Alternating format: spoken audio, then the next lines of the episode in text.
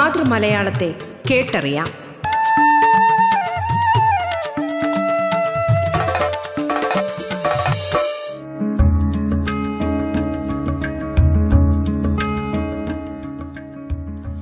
നമസ്കാരം പ്രിയ ശ്രോതാക്കളെ. മലയാള ഭാഷയെ ആഴത്തിൽ അറിയാനുള്ള അവസരമൊരുക്കുകയാണ് റേഡിയോ കേരളയുടെ മലയാളം എന്ന ഈ പരിപാടി. മലയാളത്തിന്റെ ഇന്നത്തെ അധ്യായത്തിൽ അതിഥിയായി എത്തിയിരിക്കുന്നത് അധ്യാപകനും എഴുത്തുകാരനുമായ ശ്രീ ഹരിദാസനാണ്. കവിത നോവൽ നിരൂപണം ചരിത്രം ബാലസാഹിത്യം നാടകം എന്നീ ശാഖകളിൽ സാഹിത്യരചനകൾ നടത്തിവരുന്നു. ബാലഗീതങ്ങൾ വാക്കുകൾക്കൊരിടം ഭാഷ രാഷ്ട്രീയം വികസനം ചാന്നാർ സമരം മാറ്റത്തിന്റെ തീക്കാറ്റ് നവോത്ഥാന പ്രതിഭകൾ ശാസ്ത്രലോകത്തെ സൂപ്പർ സ്റ്റാറുകൾ ചങ്ങമ്പുഴയുടെ അൻപത് പ്രണയഗീതങ്ങൾ എഡിറ്റ് എന്നീ കൃതികൾ രചിച്ചു. രണ്ടായിരത്തി പത്ത് മുതൽ കേരളത്തിലെ മാതൃഭാഷാ സംഘടനകളുടെ പൊതുവേദിയായ ഐക്യ മലയാള പ്രസ്ഥാനത്തിന്റെ സംസ്ഥാന സെക്രട്ടറിയാണ്. പാല നാരായണൻ നായർ കവിതയിൽ കേരളത്തെ സൃഷ്ടിച്ച കവി എന്ന വിഷയത്തിൽ സംസാരിക്കുകയാണ് മലയാളത്തിന്റെ ഇന്നത്തെ അധ്യായത്തിൽ ശ്രീ ഹരിദാസൻ. മലയാളത്തിലേക്ക് സ്വാഗതം.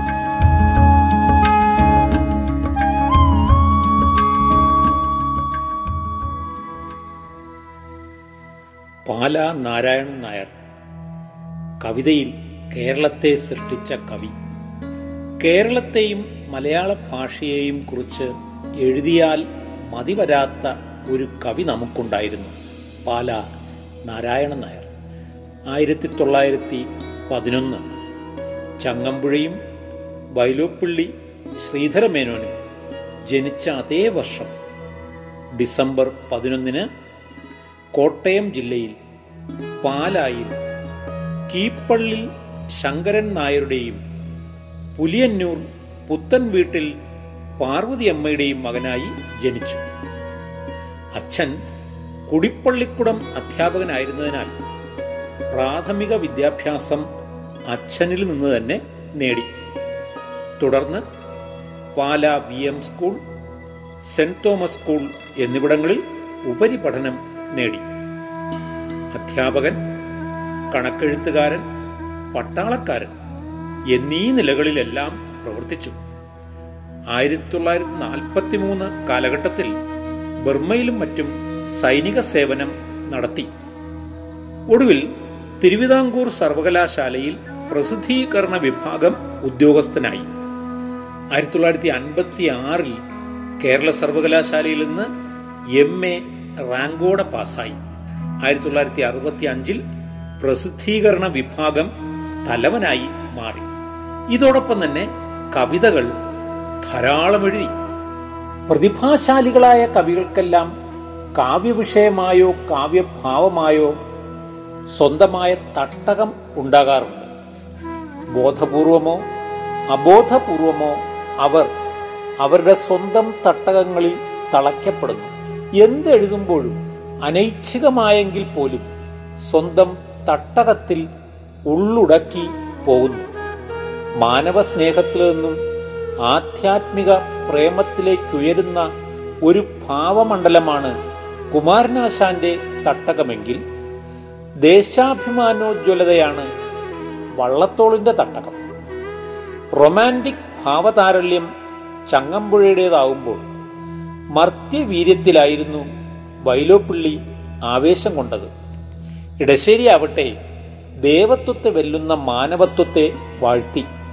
പ്രകൃതിവിലാസ ഭംഗികളിൽ പിയുടെ മനം മയങ്ങുമ്പോൾ ജിയുടേത് യോഗാത്മക അനുഭൂതിയുടെ ഔന്നത്യം തേടുന്നു. മാനവ സമത്വത്തിൽ അധിഷ്ഠിതമായ വാഗ്ദത്ത ഭൂമിയിലേക്കുള്ള യാത്രയാണ് ഒ എൻ വിക്ക് കവിതയെങ്കിൽ. വയലാറിനത് ദത്തമായ ജീവിതത്തിൽ നീതിക്കായുള്ള പോരാട്ടമായിരുന്നു. ഇങ്ങനെ സൂക്ഷ്മാന്വേഷണത്തിൽ ഈഷത് ഭേദത്തോടുകൂടിയാണെങ്കിലും പ്രതിഭാശാലികൾക്ക് സ്വന്തവും വ്യതിരിക്തവുമായ തട്ടകങ്ങളുണ്ടാവും.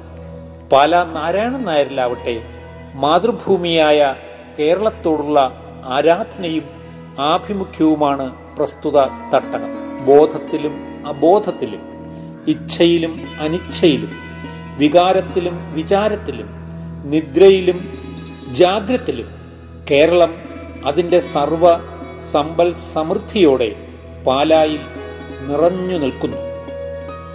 കൺ തുറന്നാൽ നീണ്ടു നിവർന്നു കിടക്കുന്ന ലാസ്യവതിയായ കേരളം കൺമുന്നിൽ. കണ്ണടച്ചാൽ മനസ്സിൽ നിറഞ്ഞു തുളുമ്പുന്ന കോമളമായ കേരള വിഗ്രഹം. ഭ്രാന്തമെന്ന് തോന്നിപ്പിക്കുന്ന ഒരു അഭിനിവേശമാണ് പാലാക്ക് കേരളത്തോടുള്ളത്. കേരളം കേൾവിക്കെന്തു ശാന്തശീതളപദം? കേവല പ്രണവം പോൽ പാവനം സനാതനം. കോൾമയിർ കൊള്ളുന്നല്ലോ മന്മേനി നാടേ. നിന്റെ കോമള പ്രകൃതിയിൽ കണ്ണുകൾ ചലിക്കുമ്പോൾ. എന്ന് കവി തന്നെ വ്യക്തമാക്കുന്നുണ്ട്. കേരളം എന്ന ശബ്ദം പോലും ശാന്ത ശീതള അനുഭവമാണ് കവിക്ക് പകരുന്നത്. കേരള പ്രകൃതിമേൽ കണ്ണുകൾ ചലിക്കുമ്പോൾ കവിയുടെ മേനി കോരിത്തരിക്കുകയും ചെയ്യുന്നു. ഒരുപക്ഷെ മറ്റൊരു നാടിനും ലഭിക്കാത്ത പുണ്യമാണ് പാലായിലൂടെ കേരളത്തിന് ലഭിച്ചത്. അത്രമാത്രം അദ്ദേഹം കേരളത്തെക്കുറിച്ച് എഴുതി. മഹാകവി പാലായുടെ കേരളം വളരുന്നു. കേരളം വളരുന്നു.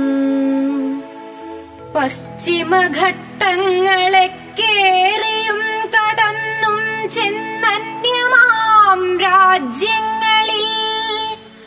പ്രാചിയിൽ പ്രതാപിയാം പർവതം പ്രതീചിയിൽ വീചികാവിലോളിത സാഗരം. മനോഹരം. ചാരവേ ചിരിതൂകും സൈകതം. തിരുമാറിൽ കേരളാംബിക ചാർത്തും ശ്രീകരം സരോവരം. കന്യകാമണികളെപ്പോലവേ പാട്ടും പാടി കന്നിയാറുകൾ പുഞ്ചപ്പാടങ്ങ കടക്കുമ്പോൾ കടലിൻ വിശാലമാമാശയം കാൺമാൻ വക്കിൽ കുടയും നിവർത്തു നിന്നാടുന്നു തൈത്തെങ്ങുകൾ. പതറും കരളുമായി തെല്ലിട നിന്നേ പോകൂ. പതിവായി പടിഞ്ഞാറു ചായുന്ന ചന്ദ്രാർക്കന്മാർ നീരഥപടം നീക്കി നീലവാനിലേക്കെത്തും.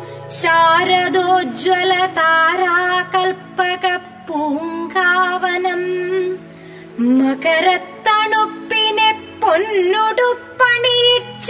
മിഹിരൻ വടക്കോട്ടു പോകുമാറുള്ളൂ തേരിൽ. കൊന്നകളലുക്കുകൾ തൂക്കിയാൽ മഴവില്ലിൻ മന്ദഹാസവും ചൂടി സന്ധ്യക നൃത്തം വയ്ക്കും മിഥുനം പിറക്കുമ്പോൾ ചക്രവാളത്തെ പുൽകിപ്പതയും സമുദ്രത്തിൻ മദ്ദളധ്വനി വായിക്കും. കരവാൾ ചലിപ്പിച്ചു കാടുമായി പടവെട്ടും കളരിപ്പയറ്റുകൾ കണ്ടതാം കാർമേഘങ്ങൾ. പേശല സുരഭില താമ്പൂലരസോജ്വല പേലവാധരികളെ കേരളാംഗനകളെ നിങ്ങളെ സ്മരിക്കാതെ നിങ്ങളെ സ്തുതിക്കാതെ നീങ്ങുവാൻ കഴിഞ്ഞില്ല. കാളിദാസനു പോലും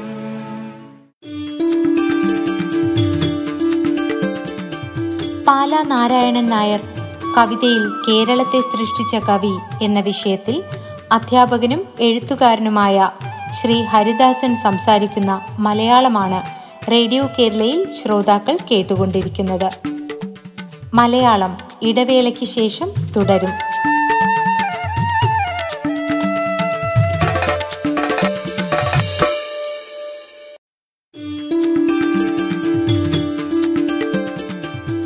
പാല നാരായണൻ നായർ കവിതയിൽ കേരളത്തെ സൃഷ്ടിച്ച കവി എന്ന വിഷയത്തിൽ അധ്യാപകനും എഴുത്തുകാരനുമായ ശ്രീ ഹരിദാസൻ സംസാരിക്കുന്ന മലയാളമാണ് റേഡിയോ കേരളയിൽ ശ്രോതാക്കൾ കേട്ടുകൊണ്ടിരിക്കുന്നത്.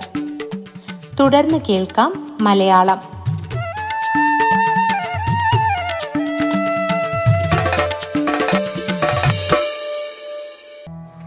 ജനനി ജന്മഭൂമിശ്ച സ്വർഗാദപി ഗരീയസി എന്ന രാമായണ ദർശനമാണ് പാലയുടെ മനസ്സും ബുദ്ധിയും സിരകളും കീഴടക്കി ഭരിക്കുന്നത്. ഈ അഭിനിവേശവും ആഭിമുഖ്യവും ഭ്രാന്തമാണെന്ന് തോന്നിപ്പിക്കുമെങ്കിലും പാലായുടെ കേരളം വളരുന്നു എന്ന സവിശേഷ കാവ്യാവലിയിലൂടെ കടന്നു പോകുമ്പോൾ ആസ്വാദകന് ഒരു വസ്തുത തിരിച്ചറിയാനാകും. ആശാനും ഇടശ്ശേരിയും വൈലോപ്പിള്ളിയും എങ്ങനെയായിരുന്നുവോ അങ്ങനെ ബോധപൂർവം യുക്തി വിചാരശീലത്തോടെ തന്നെയാണ് പാല തന്റെ കവിതകളെല്ലാം എഴുതിയത്. കേരള കവിതകൾ അങ്ങനെ ചിന്താ ഗൗരവത്തോടെ തന്നെ രൂപപ്പെട്ടതാണെന്ന് നമുക്ക് മനസ്സിലാക്കാം. പത്തു ഭാഗങ്ങളാണ് കേരളം വളരുന്നു എന്ന കാവ്യാവലിക്കുള്ളത്. അതിൽ എട്ടു ഭാഗങ്ങൾ മാത്രമേ കവി ഗ്രന്ഥരൂപത്തിൽ പ്രസിദ്ധീകരിച്ചിട്ടുള്ളൂ. മറ്റാരും ഏറ്റെടുക്കാത്ത ഒരു പരീക്ഷണമെന്നാണ് ഡോക്ടർ എം ലീലാവതി ഈ തുടർ കാവ്യാവലിയെ വിശേഷിപ്പിച്ചത്. ആദ്യത്തെ അഞ്ച് ഭാഗങ്ങൾ ഒരുമിച്ച് ഒറ്റ ബാല്യമായി ആയിരത്തി തൊള്ളായിരത്തി തൊണ്ണൂറ്റിയാറിൽ കവിയുടെ എൺപത്തിനാലാം പിറന്നാൾ സമ്മാനമായി ഡി സി ബുക്സ് പുനഃപ്രസിദ്ധീകരിച്ചു.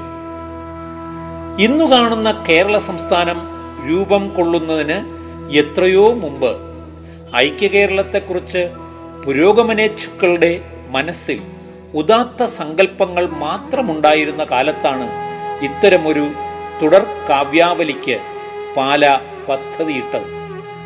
ആയിരത്തി തൊള്ളായിരത്തി അൻപത്തിനാല് ഏപ്രിൽ ഡിസംബർ ആയിരത്തി തൊള്ളായിരത്തി അൻപത്തി ഏഴ് നവംബർ ആയിരത്തി തൊള്ളായിരത്തി അൻപത്തി ഏഴ് ഏപ്രിൽ എന്നീ കാലങ്ങളിലായി നാല് ബാല്യങ്ങൾ തുടരെ പ്രസിദ്ധീകരിച്ചു. പശ്ചിമതീര സംസ്ഥാനമോ ദക്ഷിണ സംസ്ഥാനമോ വെട്ടിമുറിച്ച ഭാഷാ സംസ്ഥാനമോ വേണ്ടതെന്ന വാദഗതികൾ കേരളീയരെ അസ്വസ്ഥരാക്കിയ ഘട്ടത്തിൽ കേരളീയത്വബോധം ഉദ്ദീപ്തമാക്കാൻ ശ്രീ പാല നടത്തിയ ബോധപൂർവമായ ശ്രമം എന്നാണ് സി പി ശ്രീധരൻ ഈ കേരള കാവ്യ നിർമ്മിതിയെ വിലയിരുത്തുന്നത്. ഐക്യ കേരളമെന്ന രാഷ്ട്രീയ ആദർശത്തിന്റെ സാഫല്യത്തിനും തുടർന്ന് കേരളീയരിൽ അഭിമാനബോധവും ആത്മാർത്ഥതയും ഉണർത്തി കേരളത്തെ ഉത്തരോത്തരം വളർത്തുന്നതിനും വേണ്ടിയാണ് കവി ഇത്തരമൊരു തുടർ കവിതാരചനയിൽ ഏർപ്പെട്ടത് പാടി മയക്കി ഉറക്കുകയല്ല പാടി ഉണർത്തി ഉയർത്തുകയാണ് കവികർമ്മം എന്ന അടിയുറച്ച ബോധത്തിൽ നിന്നാണ് ഇത്തരം ഒരു കാവ്യരചനാ പദ്ധതിക്ക് അദ്ദേഹം ഒരുമ്പെട്ടത്. ഐക്യകേരളത്തെ സൃഷ്ടിക്കുക കേരളീയനിൽ കേരളീയത്വ ബോധമുണർത്തുക കേരളത്തെ വളർത്തി വികസിപ്പിക്കുക എന്നിങ്ങനെ മൂന്ന് ലക്ഷ്യങ്ങൾ കേരള കാവ്യ നിർമ്മിതിക്ക് പിന്നിലുണ്ട്. ഇതിൽ ഒന്നാമത്തെ ലക്ഷ്യം സാധിച്ചു. രണ്ടും മൂന്നും ലക്ഷ്യങ്ങൾ എത്രത്തോളം എത്തി നിൽക്കുന്നു എന്നത് കേരളീയർ ഓരോരുത്തരും സ്വയം വിമർശനപരമായി ചിന്തിച്ച് കണ്ടെത്തേണ്ടതാണ്. എന്തു നേടി അറിയില്ലന്നിളം തലമുറ പക്ഷേ എന്ത് നഷ്ടപ്പെടാനുണ്ടെന്നറിഞ്ഞേ പറ്റൂ എന്ന് ഇടശ്ശേരി പരിദേവനം ചെയ്യുന്നത് പോലെ കേരളീയതയുടെ ഒരിക്കലും നഷ്ടപ്പെട്ടുകൂടാത്ത മൂല്യങ്ങളെ പേർത്തും പേർത്തും പാടി ഉറപ്പിക്കുകയാണ് പാല ഈ കവിതകളിൽ. അതിനായി പുരാണം ഇതിഹാസം ഐതിഹ്യം ഓർമ്മ പ്രാചീന യാത്രാ വിവരണം ചരിത്രം പ്രകൃതി രമണീയത ഭൂമിശാസ്ത്രം മഹാന്മാർ കാലാവസ്ഥ സംസ്കാരം ഭാഷ വേഷം അനുഷ്ഠാനം കാർഷിക വിളകൾ ഉത്സവം പക്ഷി മൃഗാദികൾ വൃക്ഷലതാദികൾ കലകൾ കലാകാരന്മാർ കാവുകൾ തുടങ്ങിയ നിരവധി ഘടകങ്ങളിലൂടെ കവി കേരളീയ മഹത്വത്തെ അനാവരണം ചെയ്യുന്നു. കേവലം ഉപരിപ്ലവമായല്ല പഠിച്ചും നിരീക്ഷിച്ചും അന്വേഷിച്ചറിഞ്ഞും മനനം ചെയ്തുറച്ചും നേടിയ കേരള സംബന്ധിയായ വിജ്ഞാനത്തെ വൈകാരികത തുളുമ്പുന്ന സരള മനോഹര പദാവലികളായി ആവിഷ്കരിക്കുകയാണ്. കേരളീയനെ കവി അവതരിപ്പിക്കുന്നത് നോക്കൂ. ചാർത്തുവാൻ ഒരു വെള്ള വസ്ത്രവും തോളത്തിട്ട തോർത്തുമായി കഴിയുന്ന കേരളീയനിലത്രേ. കീർത്തിയും വിശുദ്ധിയും കർമ്മധീരതയും കൈകോർത്തു നിന്നണി നൃത്തം ചെയ്വതു ദിനം തോറും. കറുത്തും വെളുത്തുമല്ലെങ്കിലും നിറമുള്ളോർ കരുത്തും ദൃഢതയും കാട്ടുവോരുടലുള്ളോർ കുതുകം പഴമയിൽ കണ്ടിടുമ്പോഴും കാല പുതുമക്കിണങ്ങിയ ജീവിതം നയിക്കുന്നോർ. വസ്തുതയും വൈകാരികതയും എത്ര സമഞ്ജസമായാണ് ഈ വാങ്മയത്തിൽ സമ്മേളിച്ചിരിക്കുന്നത്? കേരളീയന്റെ രൂപഭാവ മഹിമാവിനെ എത്ര ഹൃദ്യമായാണ് കവി ആവിഷ്കരിച്ചിരിക്കുന്നത് സാഹിത്യവും സംഗീതവും ശയ്യാഗുണവും ലയവും ആശയഭംഗിയും ലാളിത്യവും തുളുമ്പുന്ന ഇത്തരം വാങ്മയങ്ങളുടെ ഒരു അമൂല്യ ശേഖരം തന്നെയാണ് ഈ കേരള കാവ്യാവലി. പച്ചയാം കാടും ചുട്ടികുത്തിയ മലകളും വെച്ചുകൊണ്ടുണരുന്ന കേരള പ്രദേശത്തിൽ മോടിയിൽ തടിനിയും കായലും തമ്മിൽ ചേർന്ന താടിയും കരിമേഘക്കൂന്തലും മുടിയുമായി പശ്ചിമ പാരാവാര വീച്ചികൾ തീരം തോറും നൃത്തവും സമരവും ചെയ്യുന്നു മുടങ്ങാതെ. ഗർജനം കേൾക്കാമിടിവെട്ടലിൽ കൊടുങ്കാറ്റിൻ തർച്ചനങ്ങളിൽ വർഷധാരതൻ പ്രളയത്തിൽ ദീപ്രമായി തിരിവെച്ചു മിന്നുന്നു ശരൽക്കാല ശുഭ്രചന്ദ്രിക താരാമംഗളതളിമത്തിൽ. തങ്ങളിലിരു സന്ധ്യാശോണമാം ദിഗന്ധങ്ങൾ ഭംഗിയിലലുക്കിട്ട കട്ടനായി കിടക്കുന്നു. കേവല മൃദുഭേദമോരോന്നും നവരസഭാവമുദ്രകളോടെ രംഗത്തു വന്നാടുമ്പോൾ നിർവൃതിപ്രദമാകും ഗാനങ്ങളാലാപിപ്പൂ. പർവത സോപാനങ്ങൾ പിന്നിടും സ്രോതസ്സുകൾ ഇടവപ്പാതിക്കാലത്തുഗ്രമാം നിണം പൂശി പടഹധ്വനികളാൽ പാഞ്ഞുപോം കാട്ടാറുകൾ. പൂക്കളാൽ ചരിച്ചുകൊണ്ടങ്ങനെ ശൃംഗാരത്തിൽ നോക്കുമായി വനമുല്ല മാവിനെ വരിക്കുന്നു. തെളിയും മിഴികളാൽ സ്നേഹരശ്മികൾ തൂകി പുളകം പുതയ്ക്കുന്നു. മാനത്തു നക്ഷത്രങ്ങൾ.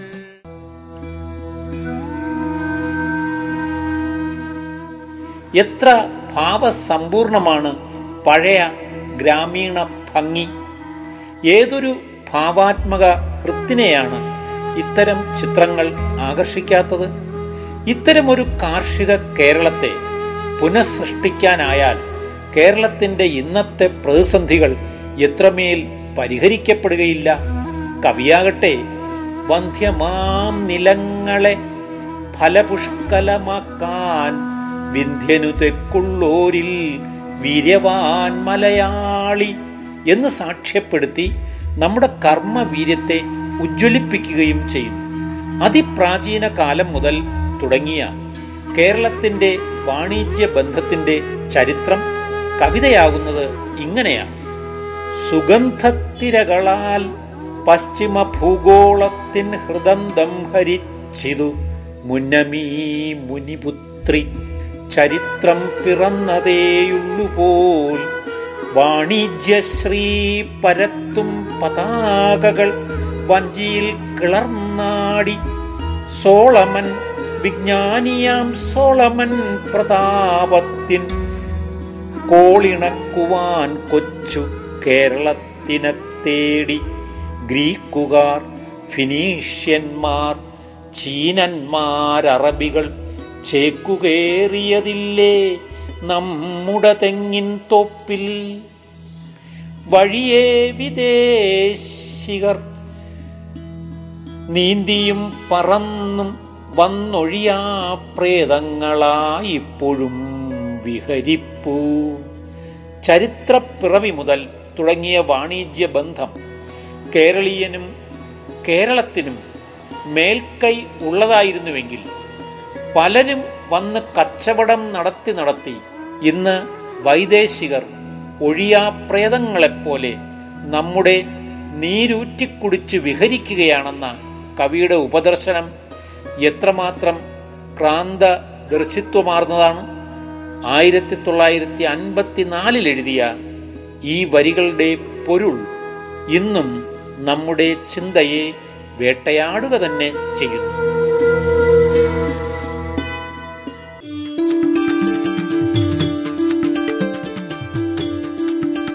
അധ്യാപകനും എഴുത്തുകാരനുമായ ശ്രീ ഹരിദാസൻ അതിഥിയായി എത്തിയ മലയാളത്തിന്റെ ഇന്നത്തെ അധ്യായം ഇവിടെ പൂർണമാകുന്നു.